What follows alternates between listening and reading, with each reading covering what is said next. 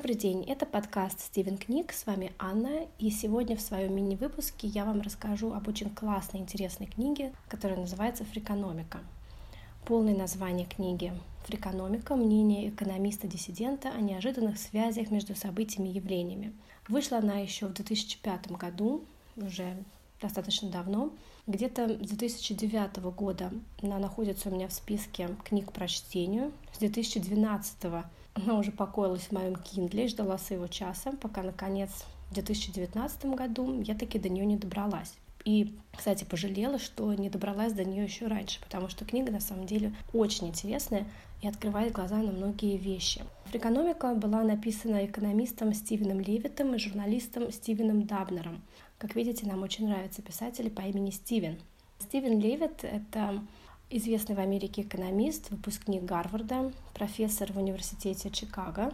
И известен он своими нестандартными взглядами на экономические проблемы. И вот однажды вместе с журналистом Дабнером они решили написать книгу и удивить нас этим нестандартным взглядом. Если вы далеки от экономики, как я, не пугайтесь экономической тематики. В книге на самом деле нет каких-то сложных и нудных экономических теорий, уж да простят меня экономисты. Это скорее попытка, по словам самих авторов, взглянуть на мир глазами экономиста. Написана она очень таким легким, научно-популярным языком, доступно, с юмором и читается быстро и весьма увлекательно. О чем же эта книга? Левит и Дабнер в каждой главе рассматривают какое-либо жизненное общественное явление, анализируют статистику, связанную с какими-то привычными нам жизненными ситуациями, и выводят э, неожиданные связи, невидимые при поверхностном взгляде. Например, от чего зависит успеваемость учеников в школе, или что общего у начинающих моделей и актрис, подростков, которые вступают в банды наркоторговцев. Стоит ли доверять своему риэлтору? Какая связь между запретом абортов и ростом преступности? Стоит ли на самом деле ходить на выборы и так далее? В каждой такой главе они наглядно демонстрируют неожиданные закономерности общественно-экономических отношений и опровергают так называемую бытовую мудрость, какие-то избитые истины и общепринятые установки, на которые мы часто привыкли полагаться в своем умственном процессе и в спорах. И вот два момента, которые мне особенно запомнились в этой книге. Первое — это то, что не стоит безоговорочно доверять так называемому экспертному мнению. Левит и Даблер обращают наше внимание на то, что эксперты не всегда на нашей стороне. Вот мы как-то привыкли верить на слово людям, которые являются знатоками в своей области, да, врачам, учителям, а вот тем же риэлторам, кстати, людям, которые что-то нам говорят по телевизору, в СМИ, в интернете, да, и так далее. Но на самом деле эти люди могут не то чтобы нас обманывать, да, но показывать нам ту информацию, которую они располагают, с выгодной им стороны. Это один из примеров, который приводит э, Левит и Дабнер, это как раз агенты недвижимости. Они рассказывают о том, что агент недвижимости в первую очередь, конечно, должен найти наиболее выгодную сделку для своего клиента. Например, продать квартиру клиента за наиболее выгодную цену. Но, как показывает статистика, когда эти же самые агенты недвижимости продают э, свою собственную недвижимость, они находят гораздо более выгодные сделки, гораздо более выгодные предложения.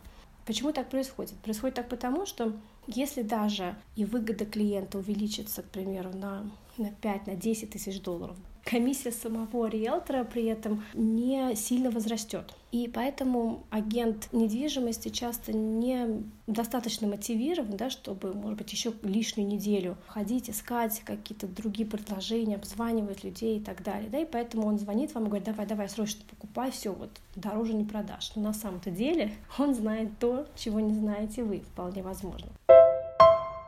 Второй момент, который я также поддерживаю, это наша склонность находить причинно-следственные связи там, где их нет. Левит и Дабнер опять же обращают наше внимание на то, что если два явления связаны между собой, это вовсе не обязательно, что одно из этих явлений является причиной другого. Они просто могут быть смежными. Иметь один и тот же источник, например, да, но не обязательно между ними должны быть причинно-следственные связи. Например, они ссылаются на распространенное в Америке, ну, я думаю, не только в Америке, мнение тоже основано на каких-то наверняка экспертных оценках, что белые дети показывают лучшие результаты в школах, чем, например, дети афроамериканцев. И многие люди, вот говоря об этом факте, делают такой вывод, что, наверное, успеваемость как-то связана с цветом кожи, что есть какие-то, наверное, врожденные таланты, способности у белых, да, каких нет у э, афроамериканцев,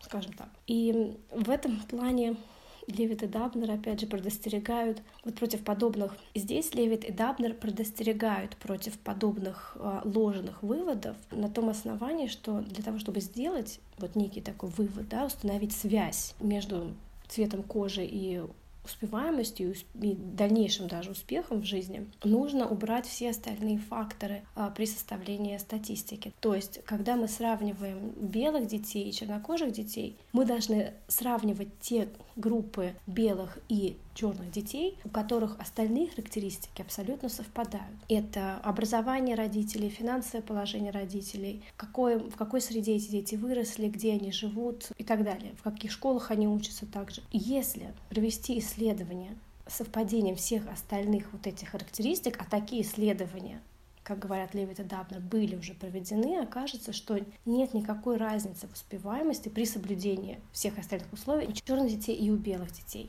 И вот эта мысль мне очень понравилась. Ну, не именно про белых и черных детей, а про то, что нужно быть аккуратными и осведомленными в каком-то вопросе, прежде чем доказывать, что существуют причинно-следственные связи между какими-то двумя явлениями. Вот в этой связи книга призывает, конечно, думать своей головой, задействовать некий аналитический аппарат, да, если он имеется, конечно, и не становиться жертвами авторитетов, жертвами каких-то устоявшихся истин. И почему еще мне так э, отозвалось, почему книга так меня зацепила, я сама очень отрицательно отношусь к проявлению подобной народной мудрости. Пример, когда люди начинают сыпать какими-то бабушкинскими сказками из разряда анекдотов про тещу и про представителей различных национальностей. И причем свято веря в эти стереотипы, в эти установки и ссылаясь на эти стереотипы и установки при доказывании своего мнения. Поэтому эта книга стала для меня еще и неким орудием в противостоянии вот подобному примитивному мышлению.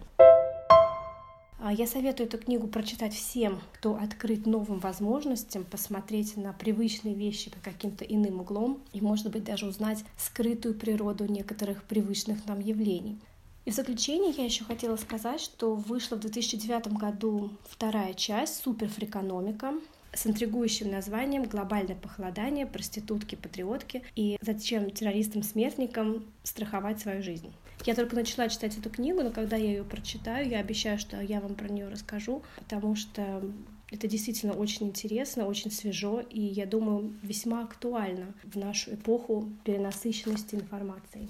Спасибо за внимание и до скорых встреч!